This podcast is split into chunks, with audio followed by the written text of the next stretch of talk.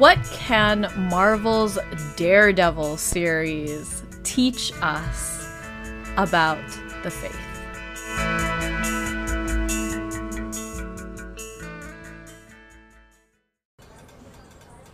Similar to my commentary on Éowyn and Arwen, if you're not familiar with Marvel's Defenders, that's totally okay. You won't need to know details to be able to follow this social commentary, as I promise that I will fill you in on any pertinent ba- basics. Um, with that said, this episode is full of spoilers, so if you're working through Marvel's Defenders with your husband after the kids are in bed every night, please do not listen to this episode and then get mad at me. You have been forewarned. Marvel's Defenders consists primarily of four characters Jessica Jones, Luke Cage, Danny Rand, aka the Iron Fist, and Matt Murdock, aka Daredevil. And I say primarily because there are some secondary characters who are also considered defenders but aren't pertinent to this commentary. And I just want to be clear for the sake of any hardcore fans listening that I mean no disrespect whatsoever by om- omitting them. Now, each of these characters has special powers. Jessica Jones has super strength and decent fighting skills. Luke Cage has super strength and his skin is bulletproof. Danny Rand is a trained martial artist and is able to summon power into his right hand to make it indestructible and also make it light up. And Matt Murdock was blinded by a hazardous chemical spill, but his other senses were heavily enhanced in that accident as well. And he is also trained in martial arts following the accident. Now, in, in one season, Marvel's Defenders brings these four primary characters together to fight side by side. But each of these four characters also have their own respective shows. Two seasons of Luke Cage, three seasons of Jessica Jones, two seasons of The Iron Fist, and three seasons of Daredevil. Now, my mom has never watched any of these, or if she has, it's only been in passing when we, her kids, or our dad have been watching these shows. And it's actually kind of funny because not only was I watching season two of Daredevil with my spiritual director, but a number of my mother's closest mom friends also love the series. That's not a dig at my mom, mind you. Daredevil is very violent. Um, and now, as a mom myself, I pretty much skip all of the fight scenes and focus on the dialogue. But anyway, of the five of us siblings, my second brother and I have the most intense love for Daredevil. And so my mom, knowing this about the two of us, tagged us in a post on social media sometime last week.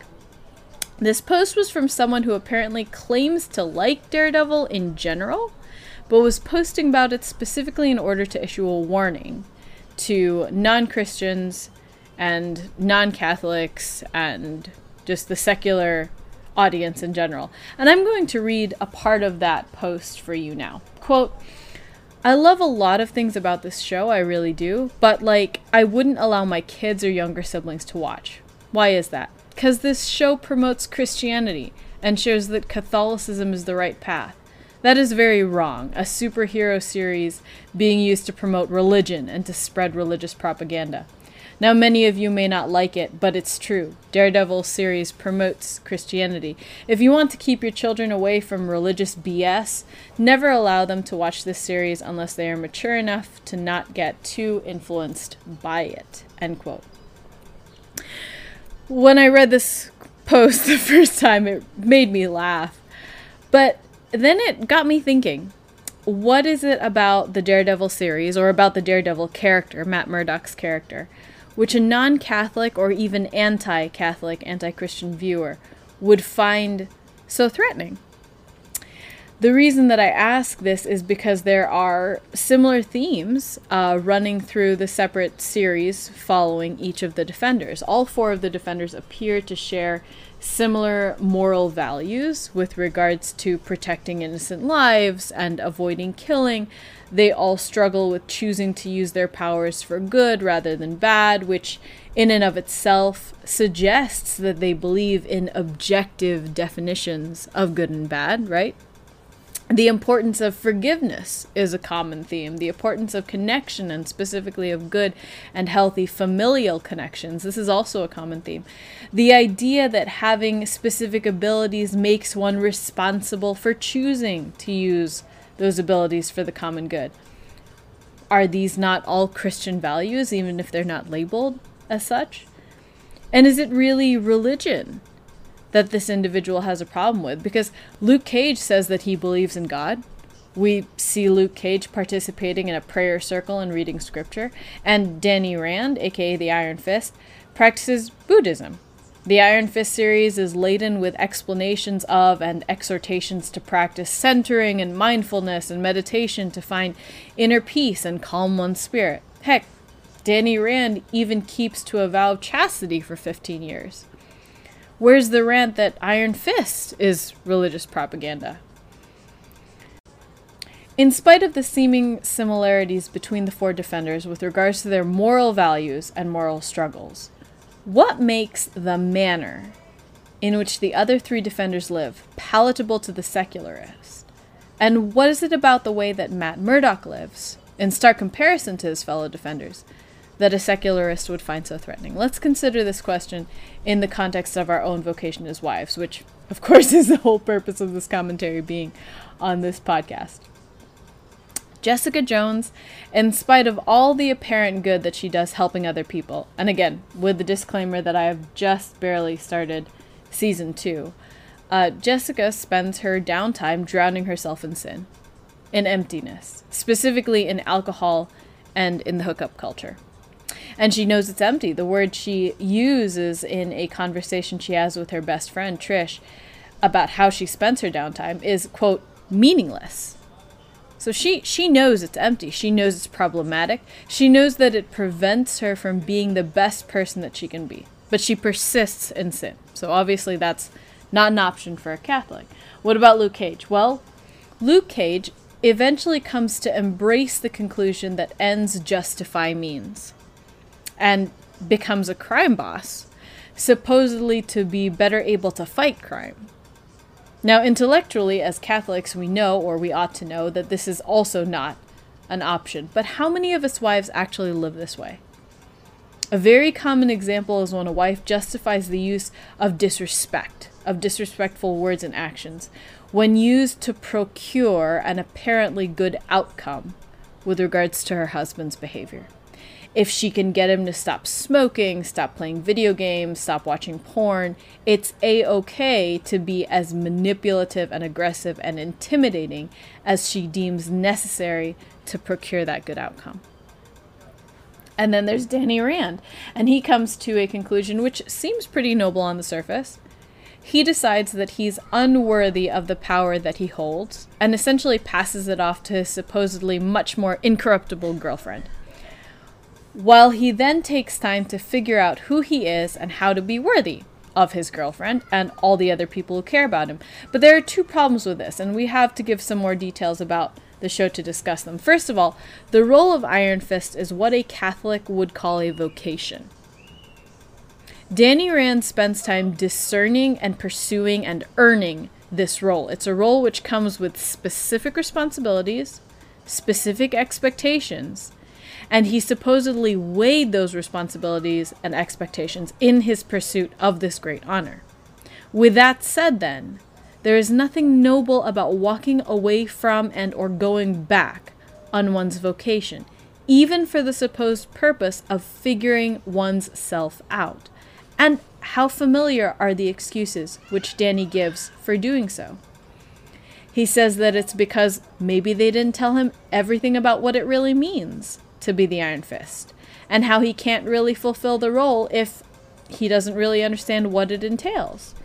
And also that his stint as the Iron Fist has showed him how unready he actually is and how ill disposed he is to carry out this role well, how undisciplined he still is, and how much self control he lacks. Well, don't these sound just like the sort of excuses someone would give for getting a divorce? Or even just for giving up while staying married. How many of us wives give these sorts of excuses for failing in our vocation? That we weren't ready, that we weren't well prepared, that we didn't really understand what we were getting ourselves into, that we didn't really consider everything that marriage entails because other people failed to tell us how hard it would really be. Second problematic thing is the idea that self worth is assigned and that goes both ways. It's problematic to think that because you don't feel worthy, that you aren't worthy. But it's equally problematic to assign yourself a task list which will supposedly earn you the right to assign yourself your worth. Our worth, our dignity comes from God. No one can take that away, but also there's nothing we can do to truly earn and deserve that gift from Him. All of that then to bring us to Matt Murdock and Marvel's Daredevil series. Before I launch into this, I want to take a minute to say if you're not into Daredevil already, unlike my episode on Éowyn and Arwen, which had a similar social commentary and in which I stated that every Catholic should read The Lord of the Rings, this episode of my podcast um, is not necessarily a recommendation or encouragement to watch Daredevil. I said earlier that I was watching season two with my spiritual director when it came out, and what actually happened after that was that my spiritual director discerned that the show was too violent to continue watching. So this show is not for everyone. Um, and there are absolutely much better shows out there that could give you the same spiritual food for thought for considerably less psychological trauma. Um, Daredevil is very dark. It's very dark.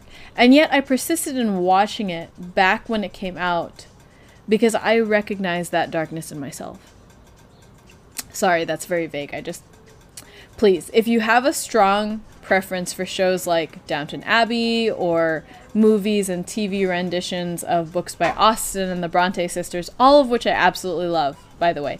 If you've never watched anything like Daredevil before, nothing superhero y, nothing action y, please do not suppose that I'm suggesting that you start, much less start with Daredevil. Okay, so that caveat out of the way.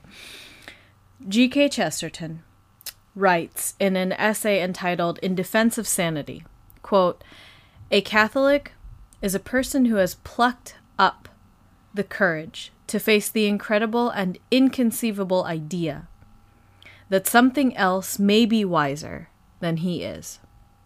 End quote. Amazingly, and sure, imperfectly, but still amazingly, Marvel's Daredevil portrays Matt Murdock's attempt to allow his Catholic faith to pervade every aspect of his life with a lot of respect for our faith. It's mind boggling, actually, considering that this was not a Catholic production, and yet it rivals many Catholic and Christian productions in both production quality and in spiritual content. The opening scene to the very first episode of the very first season of Daredevil is Matt Murdock in the confessional and throughout all three seasons of Daredevil, sure, we never see Matt in Mass or receiving the Eucharist, but my gosh, he's going to confession and also receiving, to all points and purposes, spiritual direction from both a priest and down the road another consecrated religious, a religious sister. He doesn't always like what they have to say. He doesn't always agree with what's said. He argues, he talks back, he gets angry, but he allows their words to bother him if they are found bothersome. He doesn't just write them off because he doesn't agree. And the fact that he goes to confession, and again, what could loosely be considered spiritual direction, demonstrates precisely what Chesterton describes. In a word, it's humility. Matt acknowledges his need for counsel, for assistance. He's always talking to the priest and to the sister about his weaknesses, his fears, and his uncertainty. That's humility and accountability. Matt knows that every move he makes, and also every move that he doesn't make, has weight. And that's why he seeks counsel, because he doesn't trust himself to weigh things as he knows, through the eyes of an imperfect faith, that they ought to be weighed. Another thing is his acknowledgement of authority. Aside from the respect Matt obviously has for his confessor, we also see Matt struggling to accept that God has allowed imperfect men to have authority over us in various areas of life. In Matt's case, specifically with regards to civil authorities and civil law. And unlike the other three defenders who are always getting down on legitimate authorities for needing their assistance to get things done, making sarcastic and nasty quips about doing their jobs for them because they're so incompetent or oblivious or whatever, Matt's dynamic with civil authorities is markedly different. He still gets upset when they fail to deliver, but for the most part, he tries very much to respect them, to respect the scope of what they can and cannot do. And I guess it should be mentioned here that Matt Murdock's by daylight persona is a lawyer. Matt endeavors to work within the legal realm first, and through his work discerns the actual need for his vigilante intervention. And he ultimately does not resent civil authorities in general for what they may not be able to accomplish or for then benefiting from his assistance. He allows and even encourages, begs certain author- authority figures to take credit for what he's discovered or accomplished under the radar, precisely to keep himself out of the limelight. Just a side note here, this this happens in real life. I'm thinking um, specifically of Tim Ballard.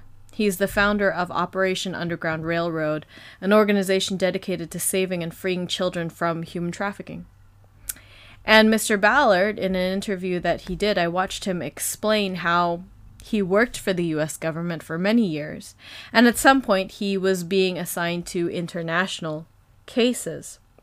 Well, he was put into a situation where to save a group of kids, he would have to go above and beyond what the law allowed him to do in his role. And those laws are not necessarily bad. Um, in essence, what he said was he could only um, see a case through if that case could be prosecuted on U.S. soil. So we're talking about kids who are not under the protection of the U.S. government and he's a US operative on foreign soil and so there are limitations for not only his safety but for the safety of our entire country. But what he ended up doing was that he quit his job with the US government in order to be able to save those kids.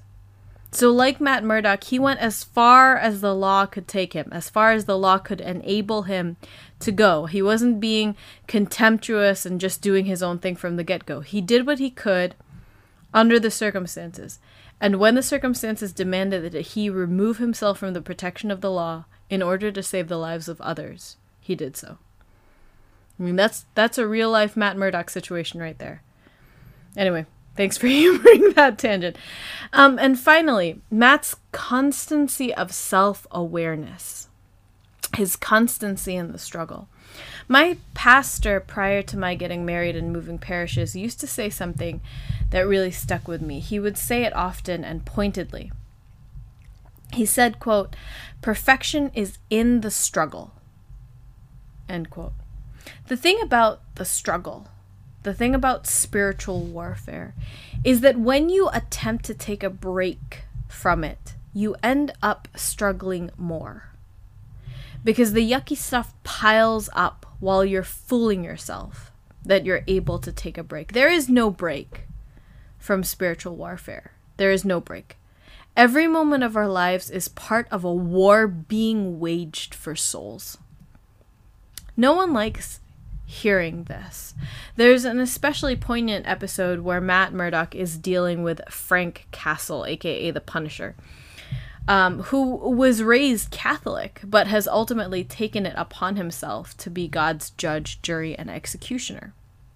Matt is challenging Frank, trying to remind him about how every person deserves the chance to respond to God's grace and to repent. And that's why electing oneself to be God's executioner doesn't work. Well, shortly thereafter, Matt is trying to prevent Frank from killing a man whom Matt believes to be an innocent, but Frank reveals to Matt that this man that Matt is trying to protect actually killed an old woman in cold blood just because that woman was in the wrong place at the wrong time and witnessed him committing some other crime. Frank then demands that Matt reiterate his claim that this man deserves a second chance, and you can just see that struggle for the souls of all three men. Matt's struggle is not only for his own soul, understandably tempted as he is to change his tune and condemn this man now that he's aware that this man is actually a cold blooded murderer. There's this struggle for the murderer's soul. He's unrepentant in this scene, but that doesn't necessarily mean that he would never repent given the opportunity to do so, given the opportunity that Matt's better self wants to give him. And then there's the struggle for Frank's soul. Because even though Frank seems pretty set in his ways, there is something about the fact that Frank is giving Matt the opportunity to speak, demanding that Matt convince him to free this murderer. Frank, whether he realizes it or not, is begging for Matt's witness to the faith. He needs Matt's witness. His soul is in need of Matt's witness of hope for repentance. Now, most of us are not dealing with people like Frank Castle. But what we can take away from this is two things. Number one, that it's never just about you. Sure, you're fighting to get your own soul to heaven, but you're fighting for everyone in the body of Christ. And when you attempt to lay down your arms in some delusion of being able to step away from the fight, everyone suffers, not just you. And the second lesson that we can learn is this whole thing about Frank Castle taking it upon himself to be God's judge, jury, and executioner. We might not be holding a gun, but many of us wives do this to our husbands. We take it upon ourselves to judge and to punish our husbands for their imperfections. So, these characteristics humility, accountability, respect for authority, and constancy in the struggle are what I believe a secularist, an anti Christian, anti Catholic, would find so threatening about the Daredevil series. And if you like the Daredevil series, these are the things that I would recommend taking away from the series and to seek to emulate in your own life. If you want a good marriage, then you would be wise to sit at the feet of women who have good marriages.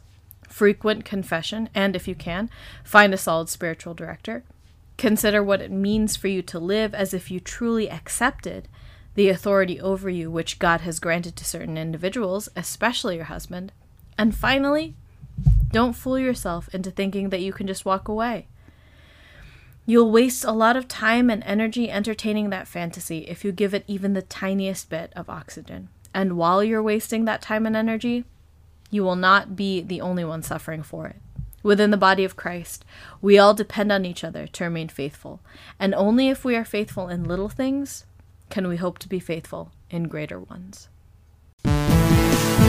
Thank you so much for joining us. You can find all the quotes and resources referenced in today's episode on our website. We'd love to hear from you, and we're looking forward to having you with us again next week on the Will to Wife podcast.